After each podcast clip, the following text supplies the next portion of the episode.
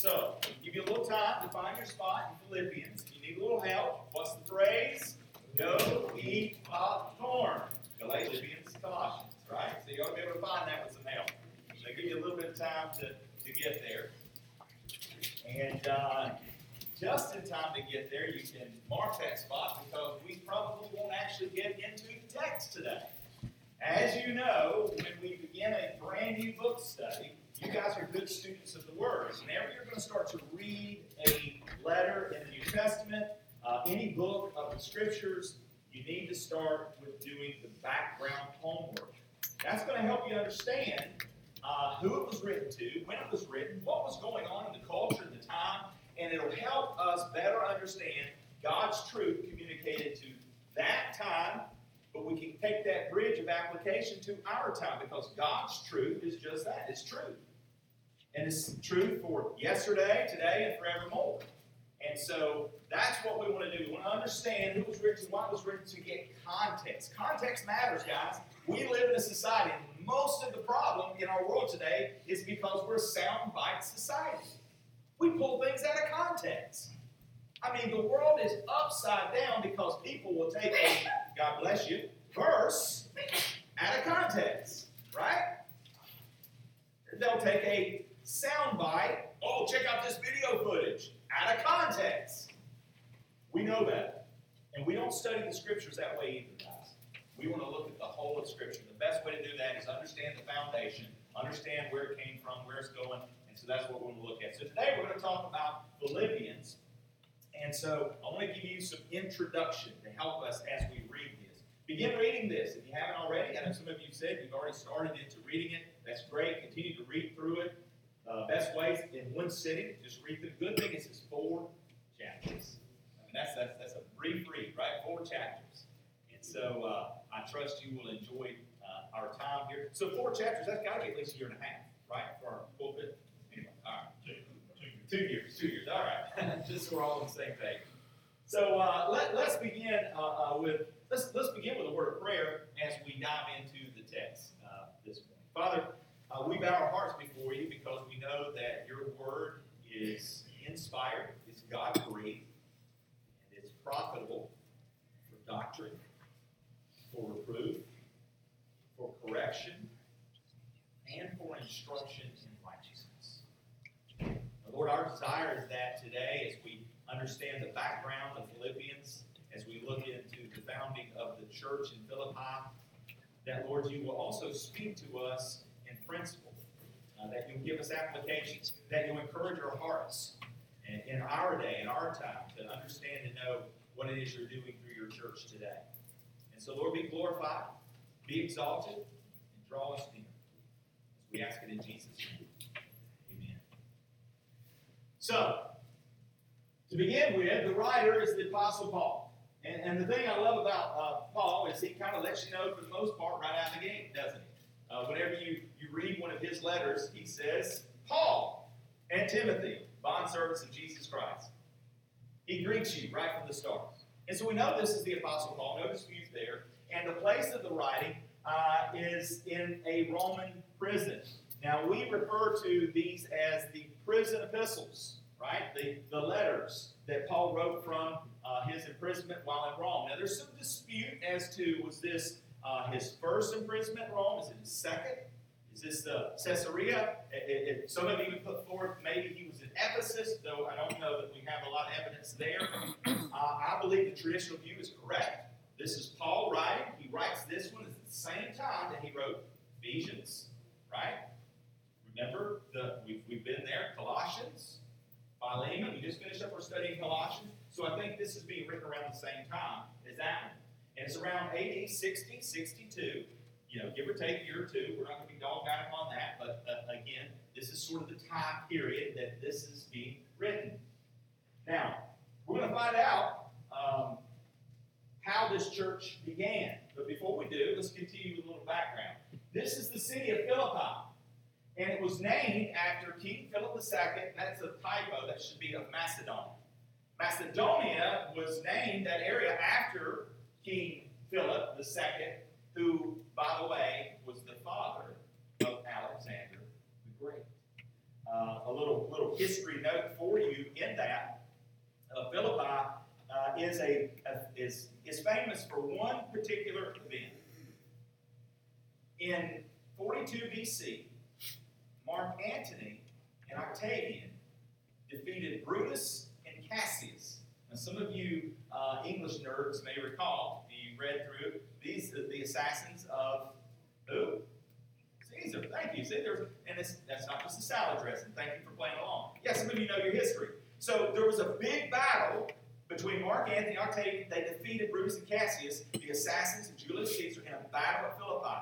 Later in 31 BC, when Octavian, um, when I'm sorry, when Octavian defeated Antony and Cleopatra at Actium, he assumed the name. Anyone want to guess? Augustus. Good. I heard that over there. I knew I could hear from that side of it. Good job. Good job. Good answer. Good answer. To my dog good answer. Good answer. Yeah, uh, that was Augustus. Roman Emperor Augustus, right? he rebuilt the city of Philippi. And so when he rebuilt the city of Philippi, here's what he did. He turned it into a military retirement town. So they sent a lot of soldiers, retired soldiers, placed them there strategically to breed loyalty. America, America, baby, that kind of attitude, right? Wrong. This is wrong, right? Wrong, baby, wrong. That's a, that's the attitude. So they got this big mentality going there, this pride in, in the country happening in this region. They wanted to make sure that Philippi remained loyal to Rome. So they established a military outpost.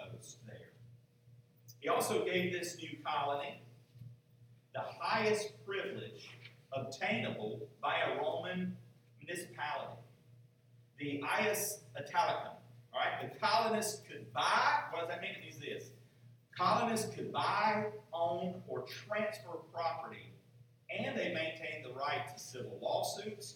And here's the big kicker they were also exempt from the poll and land tax. So there were some benefits to live there. It was a patriotic town, if you will.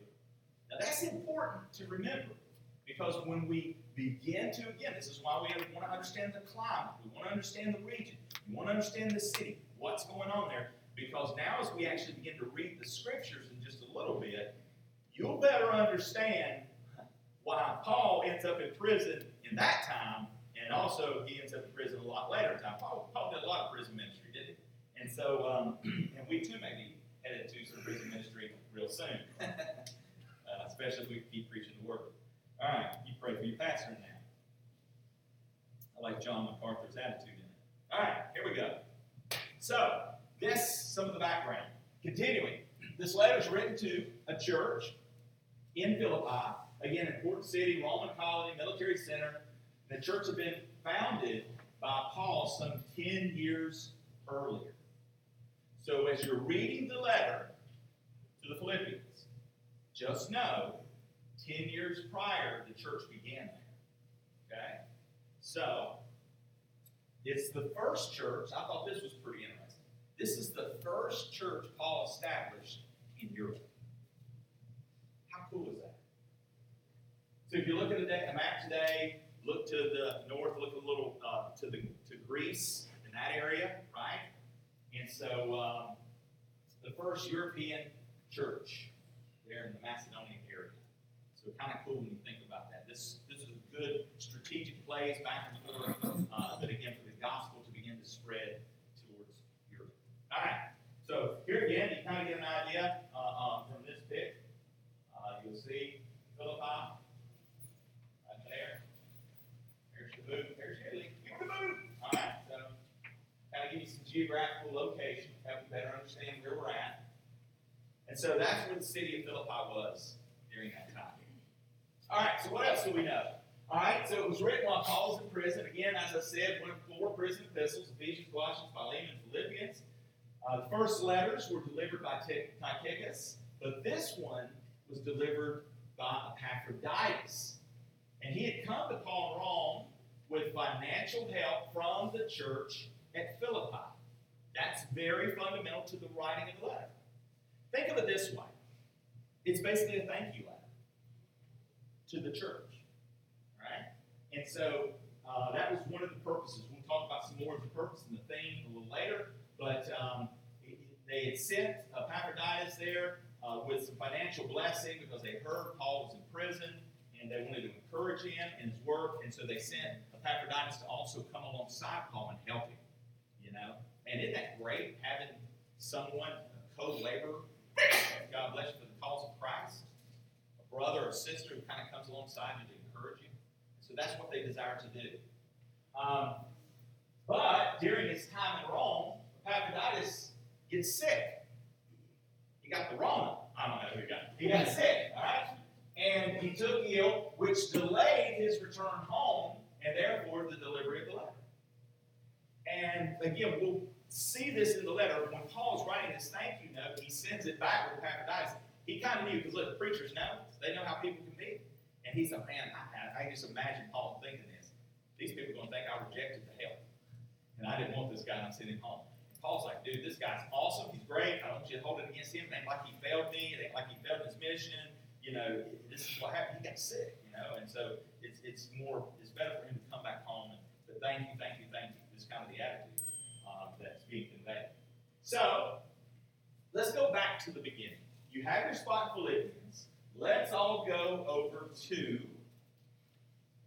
Acts, verse, or chapter 16. Acts, chapter 16.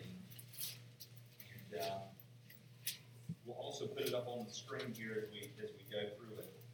And probably the way we're going to approach this today, we'll do this one a little bit different um, because, again, it is an introduction background. So what we're going to do is I begin reading through the text. I'm probably just going to highlight as we go through the text because we're going to cover a lot of space, a lot of ground, and uh, and I feel like that's probably going to be the most productive way to go through this. So with that said, if you're in Acts 16, we've just traveled back in time. Okay? Church at Philippi is not yet established. Paul is on his second missionary journey. He's coming through the area, and let's see what happens.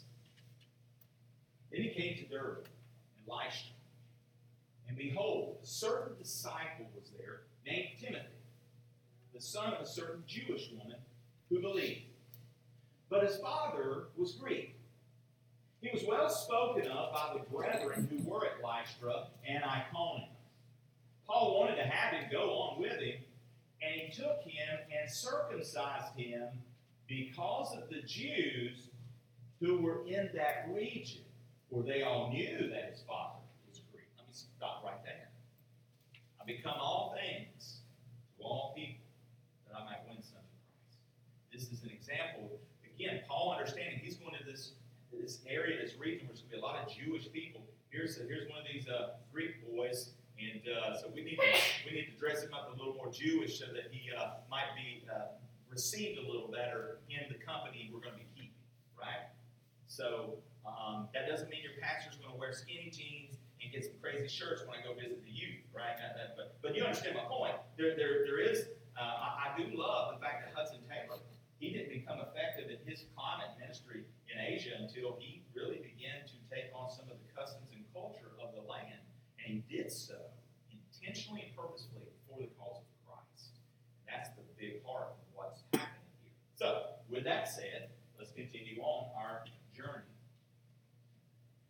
And as they went through the cities, they delivered to them decrees to keep which were determined by the apostles and elders at Jerusalem. You remember there were some things that came up. Oh, these Gentiles are getting saved. Oh, so they kind of set some things to help bring some balance. They weren't sure. So, so they're carrying out some of these instructions as they go. So the churches were strengthened in the faith. Now that let's, let's go just pass by that, guys. Leadership had handed down some, some suggestions to help keep the unity and peace, and the people obeyed and followed it, and it strengthened the church. God's a God of order. We know this. And guys, one of the things we're going to see in Philippians is the importance and the emphasis of unity. Have a strong, joyful ministry, we need unity. Community as unity. And oh, every love and stick a t-shirt. Anyway, you got you know, here we go. Help me work that up there. All right. So here's what happened. So the churches were strengthened in faith, and increased in number daily. That's exciting. Now, when they had gone through Phrygia and that region of Galatia, they were forbidden by the Holy Spirit to preach the word in Asia. Whoa, whoa, whoa, come out, Bo. My radio man needs to teach me. Come out, Bo. Um, I went to radio, television, broadcast school, CCCC, and that and my professor, I think he was in LS one of it, he'd always stand in front of the class and get this pose and go, come out, Bo. So, time out, Bo. What's going on here? What's going on here? I thought, God, you said take the gospel to the, to the world. Take it to every creature. Preach the gospel, right? To everywhere in the world. That's what Paul's doing. All of a sudden, oh, oh, he can't, why can't I go there? Uh, the Holy Spirit. Guys, here's, here's my philosophy of ministry. And it comes from these biblical truths and principles. When God gives me a green light, He says, go, we go. And I'll let the Holy Spirit stop me. Because I trust the Holy Spirit to stop us when we need to stop. Now, let me just say, I have seen this evidenced here in the past 10 years that I've been here. We had the, this, this land become available some time ago. And it was green light. And there were many said, don't go. And we went. And God gave it. And we kept going and then he stopped us. And I couldn't understand why it stopped because I thought you gave us this. I imagine Paul said, well, wait a minute, didn't you tell me to go take the gospel? And then all of a sudden the door opens again another time later, we move forward, boom, it stops again. I don't pretend to understand what's going to happen and when it's going to happen. I just know what's happening, and I know that God is led. And I just want to keep going until He says stop. And He may say stop. And if He says stop, I'm going to stop. All right? Some of y'all play Mother May I better than we play Father Lord. I'm just saying. I'm just saying. All right, here we go. So, the Holy Spirit said, Don't take the word in Asia. After they come to Mysia, they tried to go into Bithynia, but the Spirit did not permit them. It's interesting. That's what we want to be. We want to be sensitive to the Lord. Go, stop, go, stop. So here's what happened. So passing by Mysia, they came down to Troas, and a vision appeared to Paul in the night. A man of Macedonia stood and pleaded with him, saying, Come over to Macedonia and help us. Now, after he had seen the vision, immediately we sought to go to Macedonia. Boy, I love that. They didn't waste time, did they? Brakes are on. Let's go. And that's where they went. Concluding that the Lord had called us to preach the gospel to them. They concluded that. I like that too. Sometimes, guys, we got to use some deductive reasoning, right? Sometimes we got to figure this thing out. Sometimes we got to pay attention to what God's doing, when He's doing it, how He's doing it. And so they respond. And by the way, again, we're, we're in the book of Acts. There's a transition period. The church is being established. Don't lose sight of that, okay? And so there's some things that we find happening in the book of Acts that we don't necessarily find happening today. Now, I think there's still some of this happening in certain parts of the world that do not have the gospel. I still believe God is calling people to go and take the gospel to unreached people. And I still think there's people screaming, even though they don't know what they need. God knows what they need, and there's some there's some screaming for the gospel because that's what they need to hear. And you and I have that good news, and our response should be the same. Immediately, if God calls us, then we need to go. And for the rest of us, He calls us to support those who do go. Can I just take a timeout Bo moment for, for our missions? Guys, our missions has I don't think we've made, Dean, maybe you correct, I don't think we've hit missions in, in months. Don't rock Paul to pay Peter.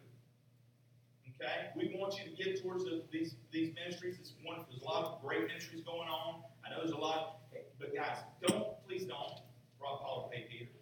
Our missionaries are still frontline serving the Lord. We need to support our missions. And we committed, when we said yes to the budget, we committed that we would, we would meet that. Right? No different than you and I signing the bills. Uh, I agree to pay this monthly. I agree to pay my mortgage. I agree to pay my life. We've agreed to support missionaries. So let's please do that. They're taking the gospel to the world. All right, with that said, here's what happens. So, Now, after we see the vision, immediately we sought to go to Macedonia, concluding that the Lord had called us to preach the gospel to them. Therefore, sailing from Troas, sailing, take your way to Troas. So they're sailing, and they got the, we ran a straight course to Samothrace, and the next day came to Neapolis. This is an adventure all his own, man. Here we, here we go to stay with it. And from there to Philippi. We finally got to Philippi, which is the foremost city of the, that part of Macedonia, a colony. And we were staying in that city for some days. And on the Sabbath day, we went out of the city to the riverside, where prayer was customarily made. And we sat down and spoke to the women who we met there. Now let's stop for a minute. What was Paul's custom when he went into a new town? Normally, synagogue. Normally, when Paul would go to a town, one of the first things he would look to do is find the synagogue. Because again, we have the Old Testament, we have the scriptures, and Paul would go in and he would reason and persuade men from those scriptures, Old Testament, that you see all these things that are being written about? This is writing about Jesus Christ. He came, He died for your sins, He was buried, and three days later He rose from the grave victorious over death, and He offers you salvation. He offers you forgiveness of your sins. This is the Messiah. He's come, and I'm proclaiming to you today. And then he'd either get beaten and taken to jail, ran out of town, or many would say, Hey, let's hear this guy. We want to hear more about this. And they would follow or be Bereans and study the scriptures to see if what he was saying was true. Hey, this does line up. My God, my God, why has thou forsaken me? It is in here. And that is what Jesus said on the cross. I was there, I heard it. You know, whatever. Again, these are the things that Paul would do. This was his custom. But here's a head scratcher. He's in Philippi. Why doesn't he go to the synagogue? Traditionally, anybody know how many men, because it was men, you had to have the headship of the home represented. How many, you can give me a show of hands, um, fingers and toes, how many did it take to establish a synagogue in the town? Ten. Thank y'all for not taking your shoes off. Ten. So we can conclude there weren't enough Jewish men heading their homes that were in this area that were believers of the Old Testament. Okay? Again, remember, you're in Europe. You're in the far northern right side here. And so, instead, there's a place. Hey, where people worship around here? You tell me a good place to worship around? Yeah, they usually be down the riverside um, Gangites is the name of it, I think. But uh, it's usually a bunch of women over there. But you're welcome to go. They could use a few men. Whatever. I don't know what this conversation was like. But they made their way to the riverside. Down by the riverside. All right, here we go. So what happens? So they go down there. Prayers customarily being made. And they sat down and they spoke to the women who met. Now, a certain woman named Lydia heard us. She was a seller of purple from the city of Thyatira who worshiped God. The Lord opened her heart to heed the things spoken by Paul. Oh, oh, oh, oh, oh time out, Bo, in a big way. Woo! Man!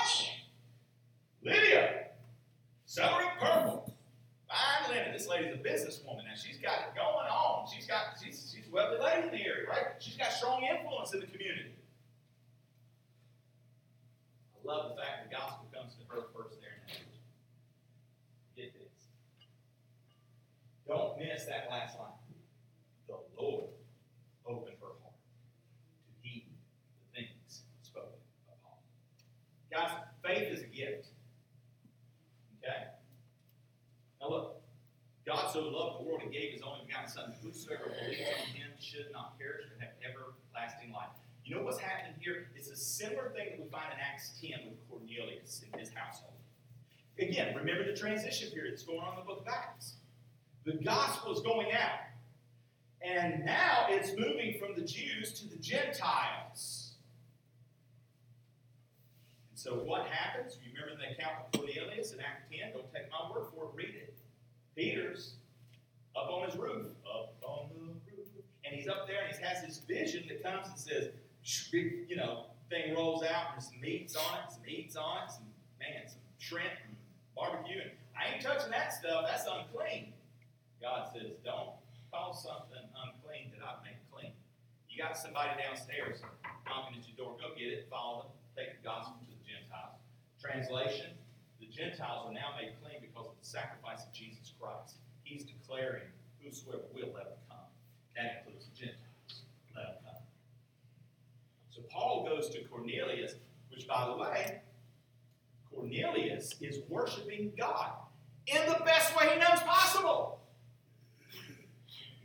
This is exactly why we argue for missions. People always love to stump you Christians. But what about those people in the other part of the world never heard of Jesus? You tell me they die and go to hell?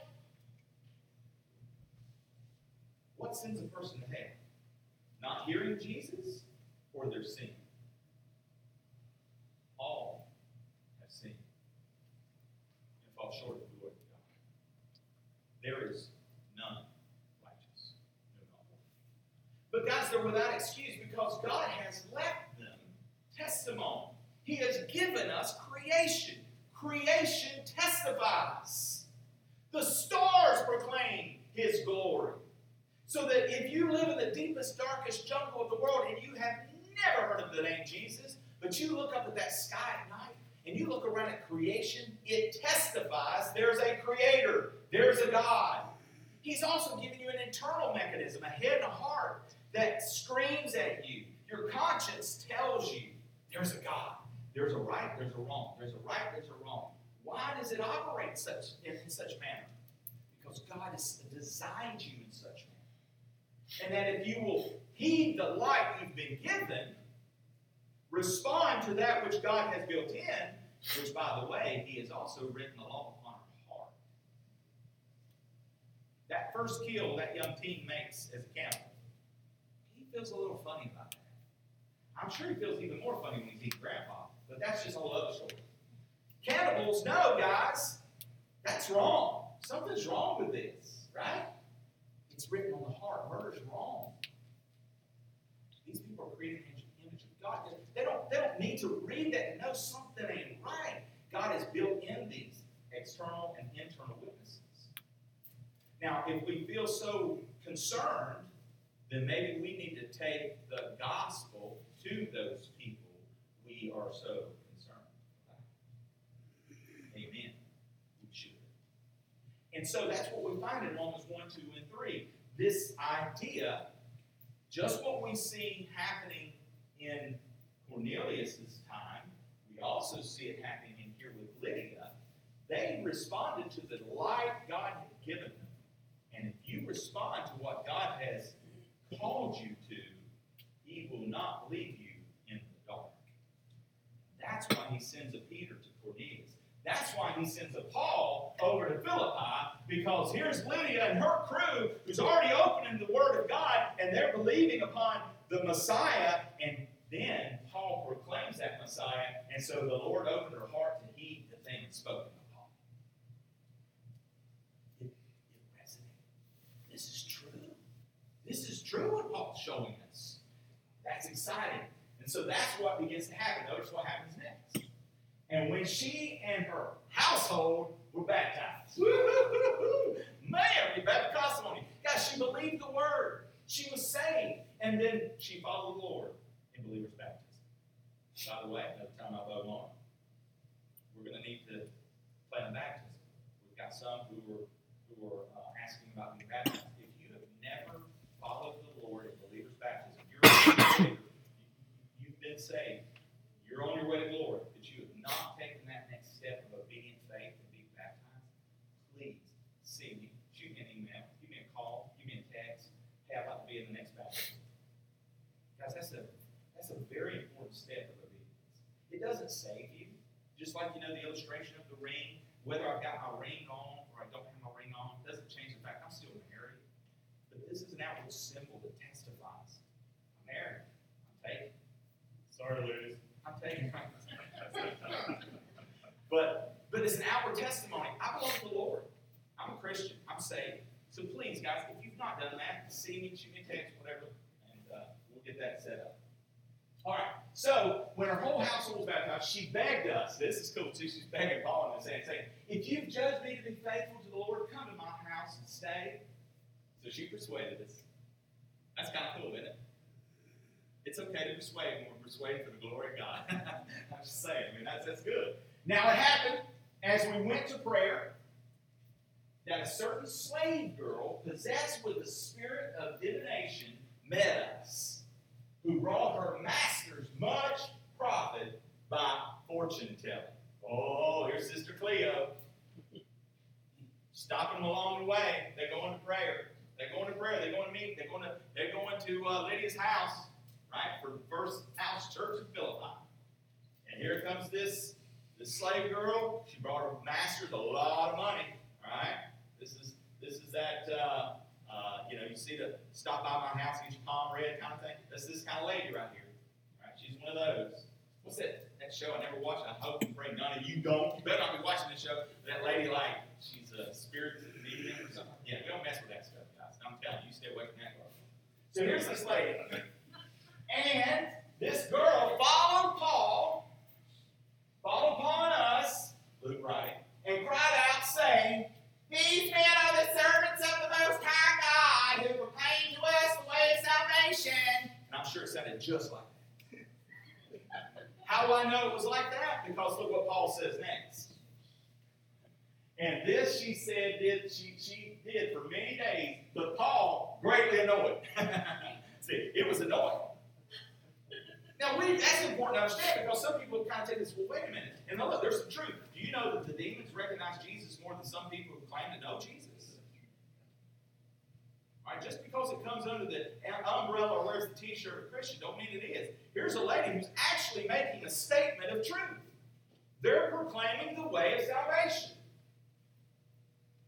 These men are the servants of the Most High God. Satan knows who the Most High God is.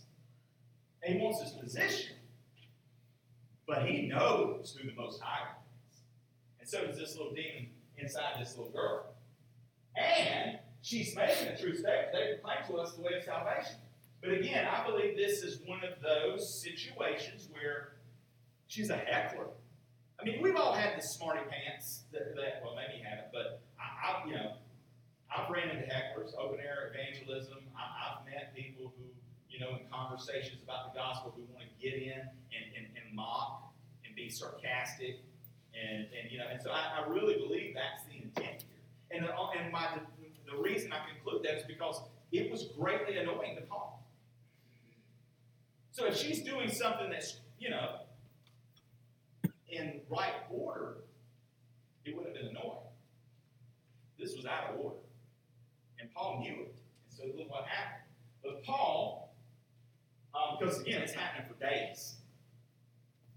Uh, and Paul, greatly annoyed, turned and said to the Spirit, I command you in the name of Jesus Christ to come out of her.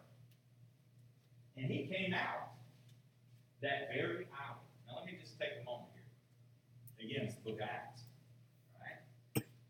Too many ministries are built off of a verse. They'll take this one verse and build ministry. Guys, I'm reminded also you want to take that verse that says, Jesus I know, Paul I know, I don't know who you are. And that guy got beat silly by a bunch of demons and ran out of town naked. So we don't mess with this stuff. The Lord rebuked you.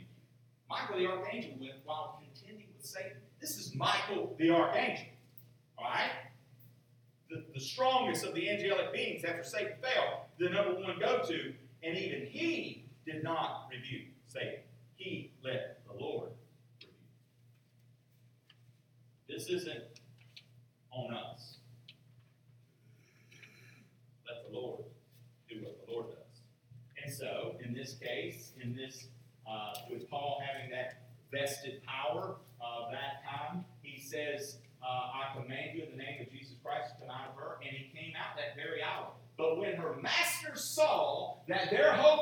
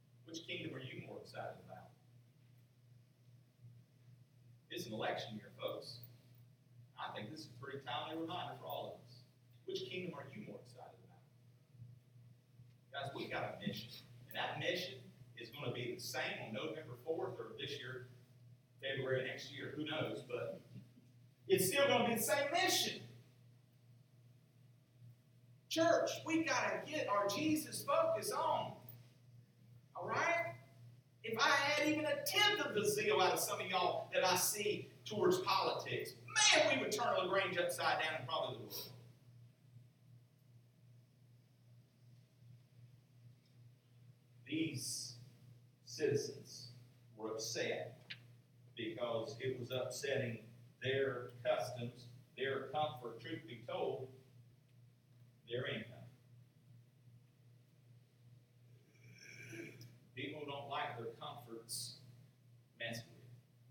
That's our human nature, guys. We're all that way. These guys, not knowing God, and that's the big distinct difference. Now, please, I don't want to try to make this say what it doesn't say, so let's stay on track. They were bringing the gospel of Jesus Christ. And at the end of the day, that's the real thing that's turned over the apple cart, right?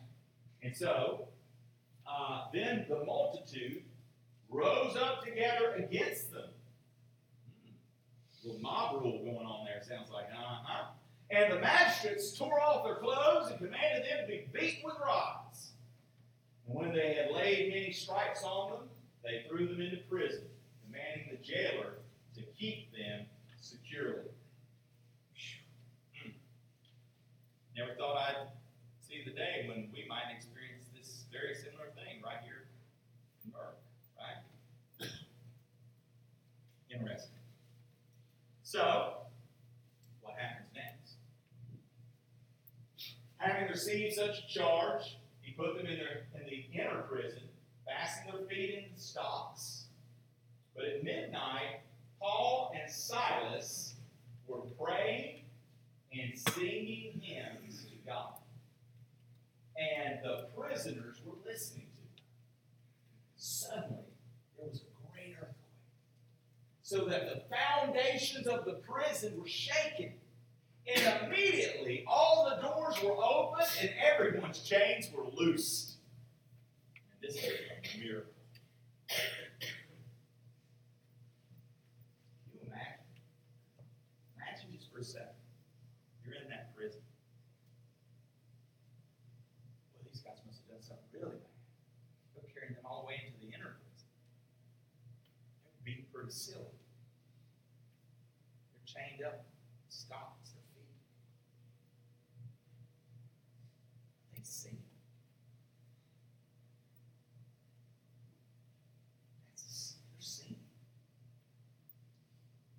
How can they be singing after what they've been through? How can they have joy after their circumstances? Something ain't right. Man, I bet you that was one of the most beautiful sounds ever heard. I'll never forget me and Dr. Bill Winstead. Years ago, you guys blessed me with one of the greatest gifts. You just don't know how much of a blessing it was. When you provided the funds to send your pastor to s- California to go to a, a a conference at Dr. John MacArthur's church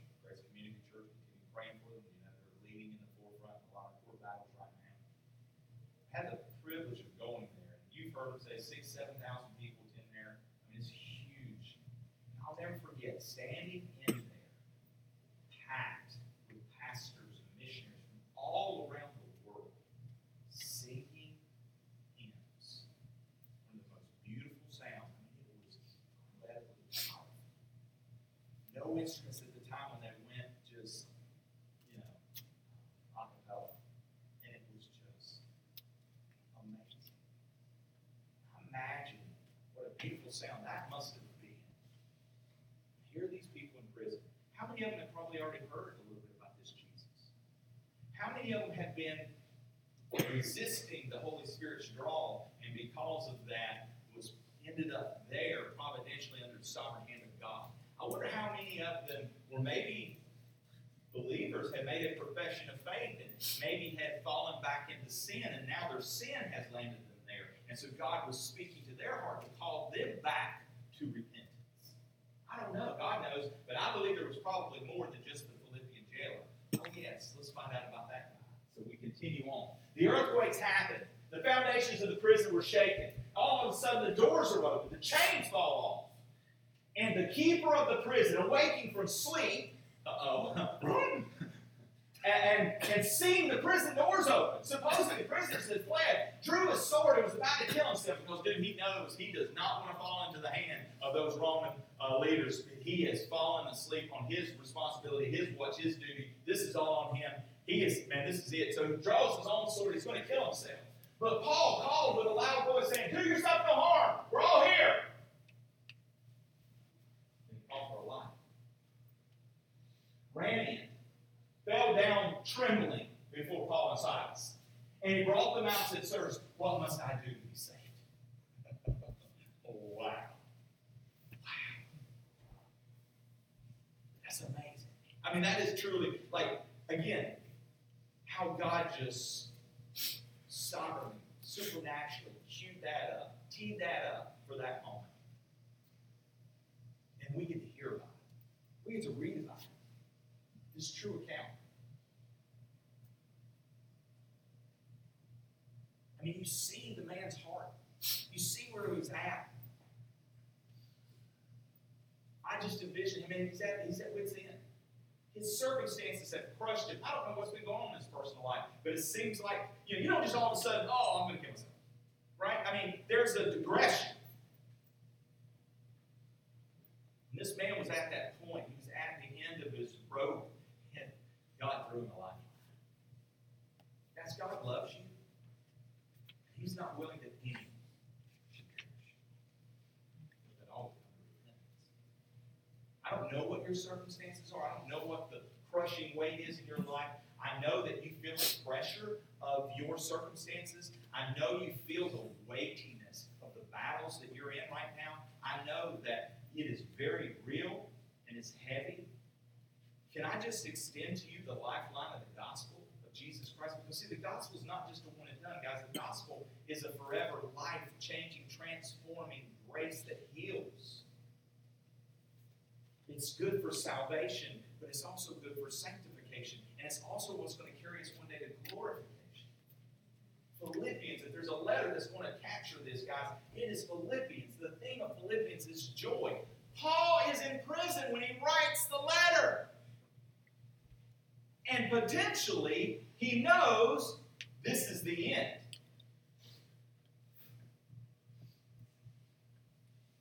He makes a statement to live as Christ, but to die as gain. Guys, wherever you're at right now in your circumstances, hear the voice of God. Do yourself no harm. I'm here. I have a way. Take my yoke. It's light. Cast those burdens at the foot of the cross. That's why Jesus came. He came to save. He came to seek and to save that which was lost. He came to give you life and give it abundantly. That promise still rings true today. So they said, believe on the Lord Jesus Christ, and you will be saved. You and your. I, again, I just, my sanctification, my, my uh, what I call imagination sanctification, kind of goes here. You know, it's sort of like, hmm, I wonder, wonder, wonder wonder. Just an opinion, just an opinion. Take for what it's worth. It's an opinion. I believe there was something tied up with the family. I think there was some things going on with the family, something in the house. And Paul, under the inspiration of the Holy Spirit, knowing these things, because God knows all things, probably extended a lifeline, not just to him, like, what must I do to be saved? But he also tells him, hey, your household, not just you, your household. Whew, whew, whew. You mean there's hope? There's hope for my kid who, who's who's rejecting everything I'm trying to give him in the way of the things of God? You mean that spouse of mine who, who who's just checked out and said our marriage is done and, and there's nothing we're gonna I'm through with you, I'm going next week. I mean, whatever the situation is in our households, guys, I don't know what it is. That wayward kid who's on drugs, strung out, uh, whatever the situation is, it's not too big for God. He is our hope. He is our lifeline. He is the one who can heal and change. Believe on Jesus Christ. That's what they offered to him and his household. Then they spoke the word of the Lord to him and to all who were in his house. Because the truth is where it's at. The Word of God is the seed that has to be planted. It's an incorruptible seed. It's that Word that's placed in the heart and that's germinated by the Holy Spirit that brings forth salvation. They go together. It's a twine that cannot be undone. And when a person responds in belief in saving faith, that's when there's new birth. All of these things together, guys. We can dissect it. Many love to. Theologians spend their time puffing on their pipes and drinking their, you know, whatevers, and they have these little debates in rooms. Guys, here's the point. If you hear the voice of the Lord calling, respond. If you hear the good news offered, respond. Sense the Spirit is speaking to you to repent and believe, repent and believe. So, they share the word to him and to all that were in the household. And he took them the same hour of the night and washed their stripes. And immediately he and all his family were baptized. And maybe they got some stripes beaten because, I don't know, you fill in the blank. And immediately he and all his family baptized. See, the word came forth first, they believed, and then they followed the Lord in believers' baptism. Wow. What a moment. What a historical moment. Now, verse 34. Now, when he had brought them into his house, he set food before them, and he rejoiced, having believed in God with all his household. That, that is cause for celebration. Amen. I mean, this, this house is, is completely transformed, it's completely changed forever. And some of you know, some of you have experienced this, how one person in your house got saved and then it, it, it affected the whole family. And, and, this is important. This is why our men's ministry is such an important ministry. Because, guys, I'm a firm believer when the head of the household gets converted, it affects the whole house. When, when the men are spiritually uh, where they're supposed to be before a holy God, it affects those in their household. But we're also encouraged by this story because Lydia, ladies, is a pioneer in her day. We're going to get back to her story, so let's keep reading. Check it out. So, now they brought him to the household, set the food, they're rejoicing, believing in God in the household. And when it was day, the magistrate sent the officers, saying, Let those men go. So the keeper of the prison reported these words to Paul, saying, Hey, the magistrates have sent to let you go. Now therefore depart, go in peace. This is awesome. You're free to go, man. They just threw the charges out. Go, get out of town before anything worse happens. Now, verse 37. But Paul said to them, They've beaten us openly. Uncondemned Romans. And have thrown us into prison. And now do they put us out secretly? I don't think so. That's that's kind of insert right there. Um, no, indeed. Translation. No, indeed. Let them come themselves and get outside of here. Let them come and get us out. You see what Paul just did there? You see why background is important? What did Paul just throw out there to them? He's a Roman citizen. Yoinks! Murder, baby. He's, he's one of ours. Rome, baby. He's one of ours. Oh, snap. That's not good. That's really not good. So, officers told these words to the. And they were afraid when they heard that they were Romans. You think? Oh no, heads are going to roll. We done it now. I told you not to listen to Johnny, but Johnny said, Dave said that this was, that they were Jews. I don't. No. Whatever. Then they came, verse 39, and pleaded with them and brought them out and asked them to depart from the city. So they went out of the prison and entered the house.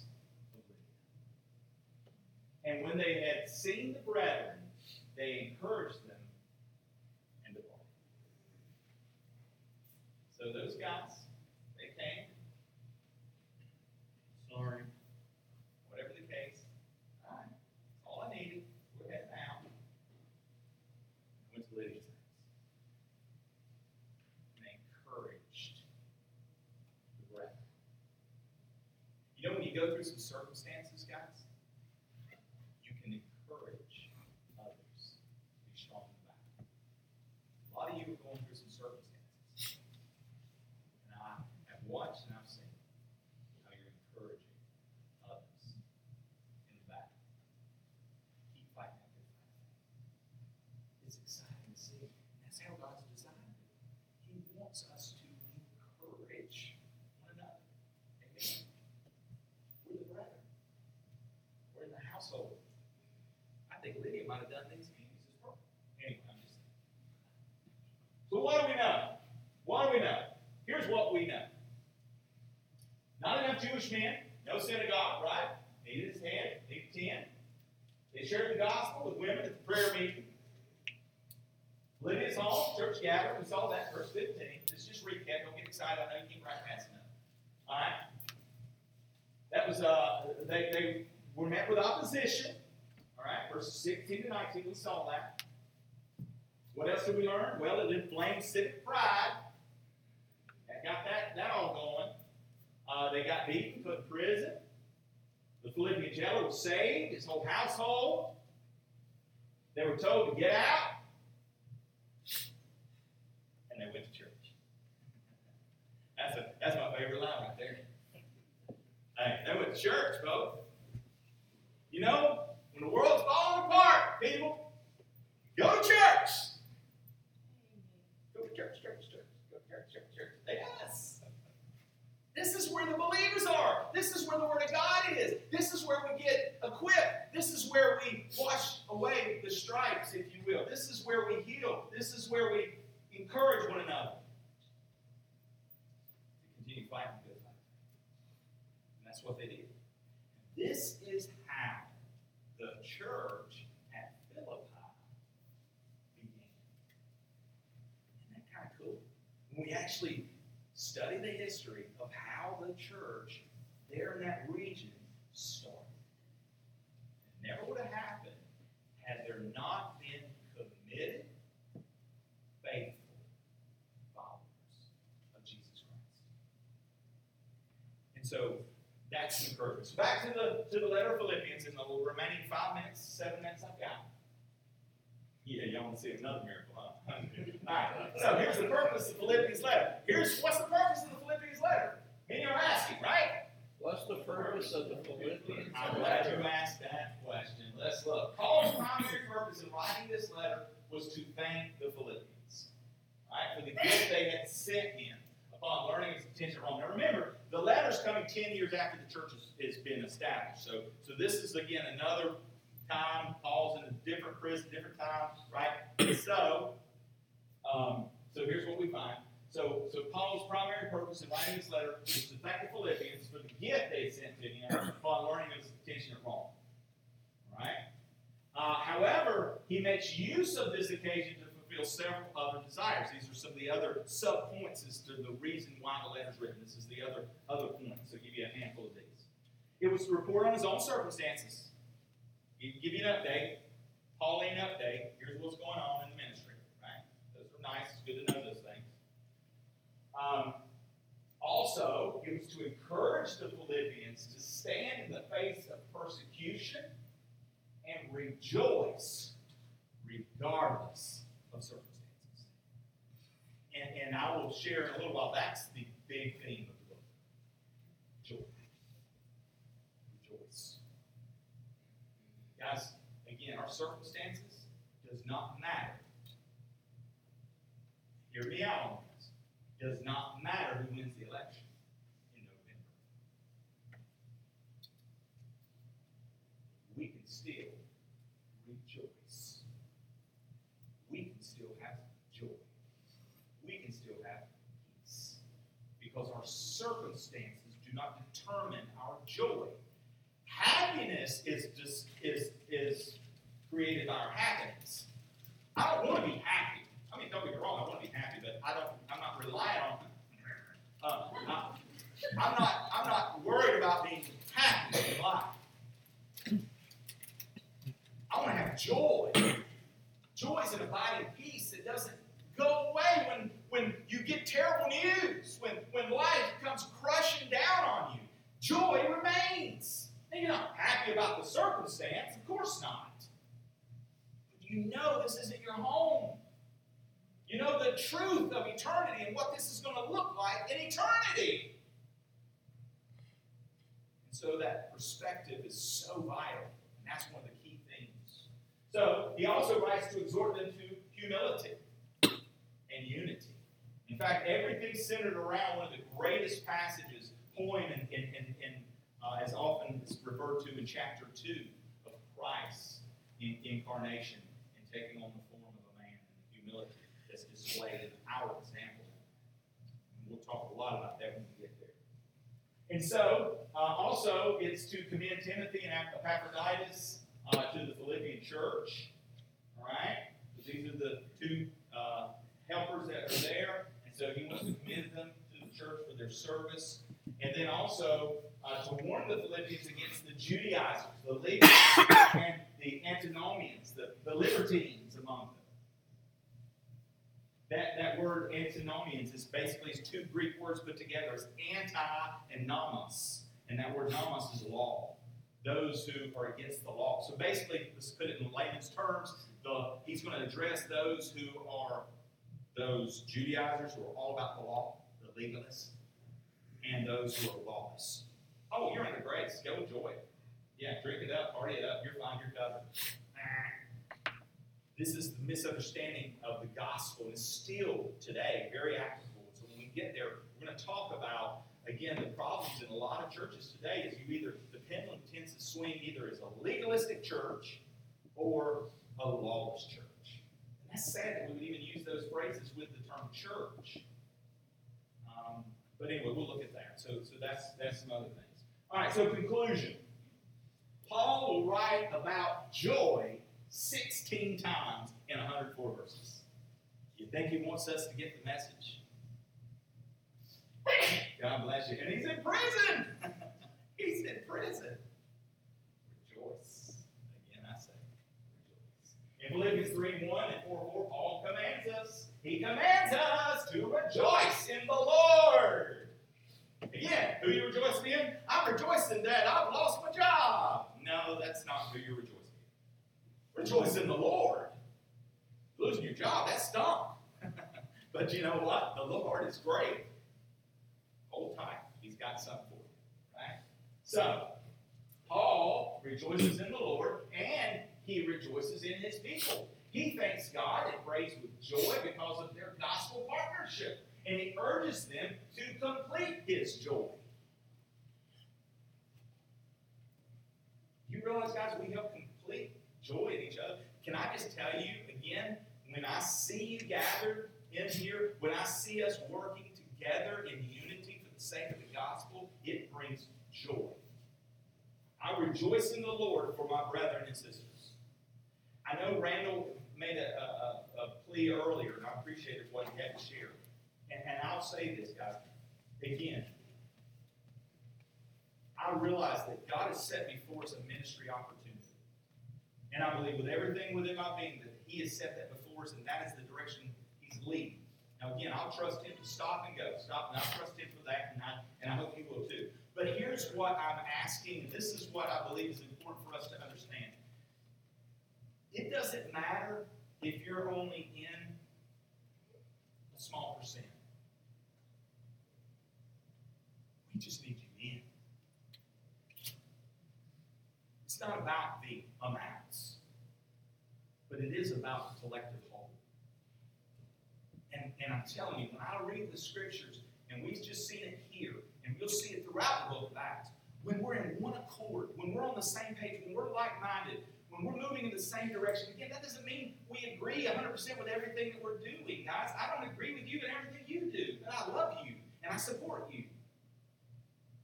But as a church family, to go together in unity, there's power in that.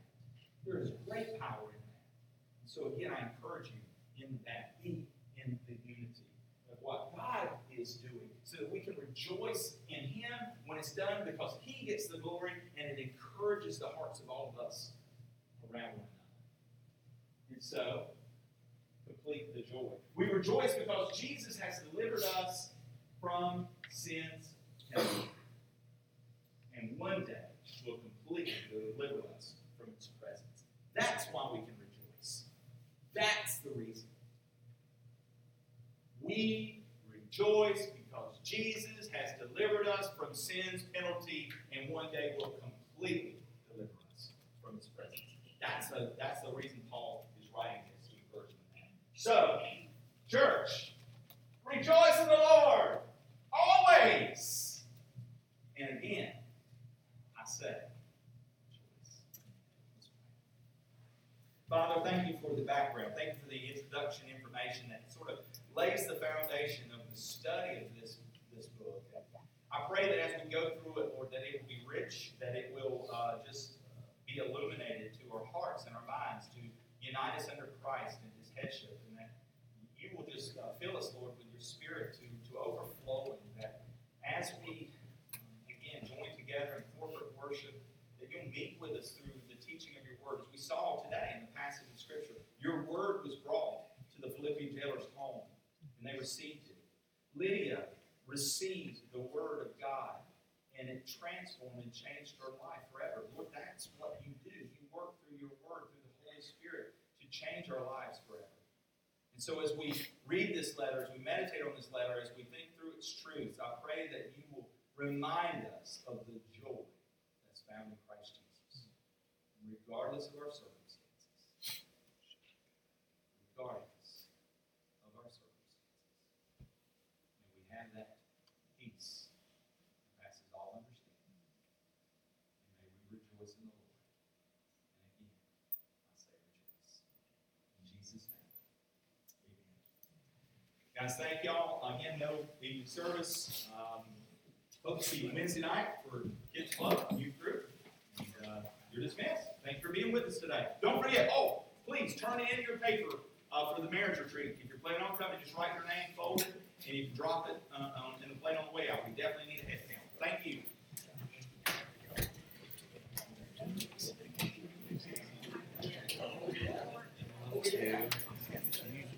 Yep.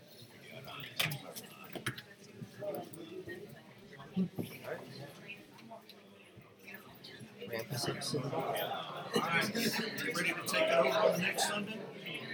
I don't know about take over. Sometimes it's better to do the clicks. You haven't done that? Yeah, I have that. Good. So you get, anyway, I messed up a few times, but hey. who doesn't? It's, we love it whenever we, we, we got this perfect transition right. All right, thank you guys. I'll have a great day. And then we went to community Baptist Lake and he goes, oh, by the way, and then we just put it back on the camera. Watch, watch your shoulders.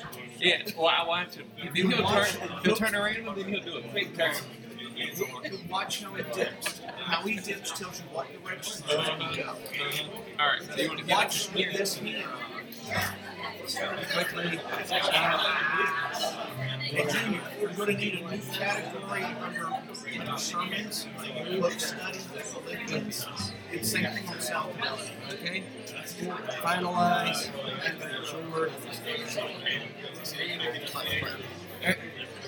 And just gonna stop here.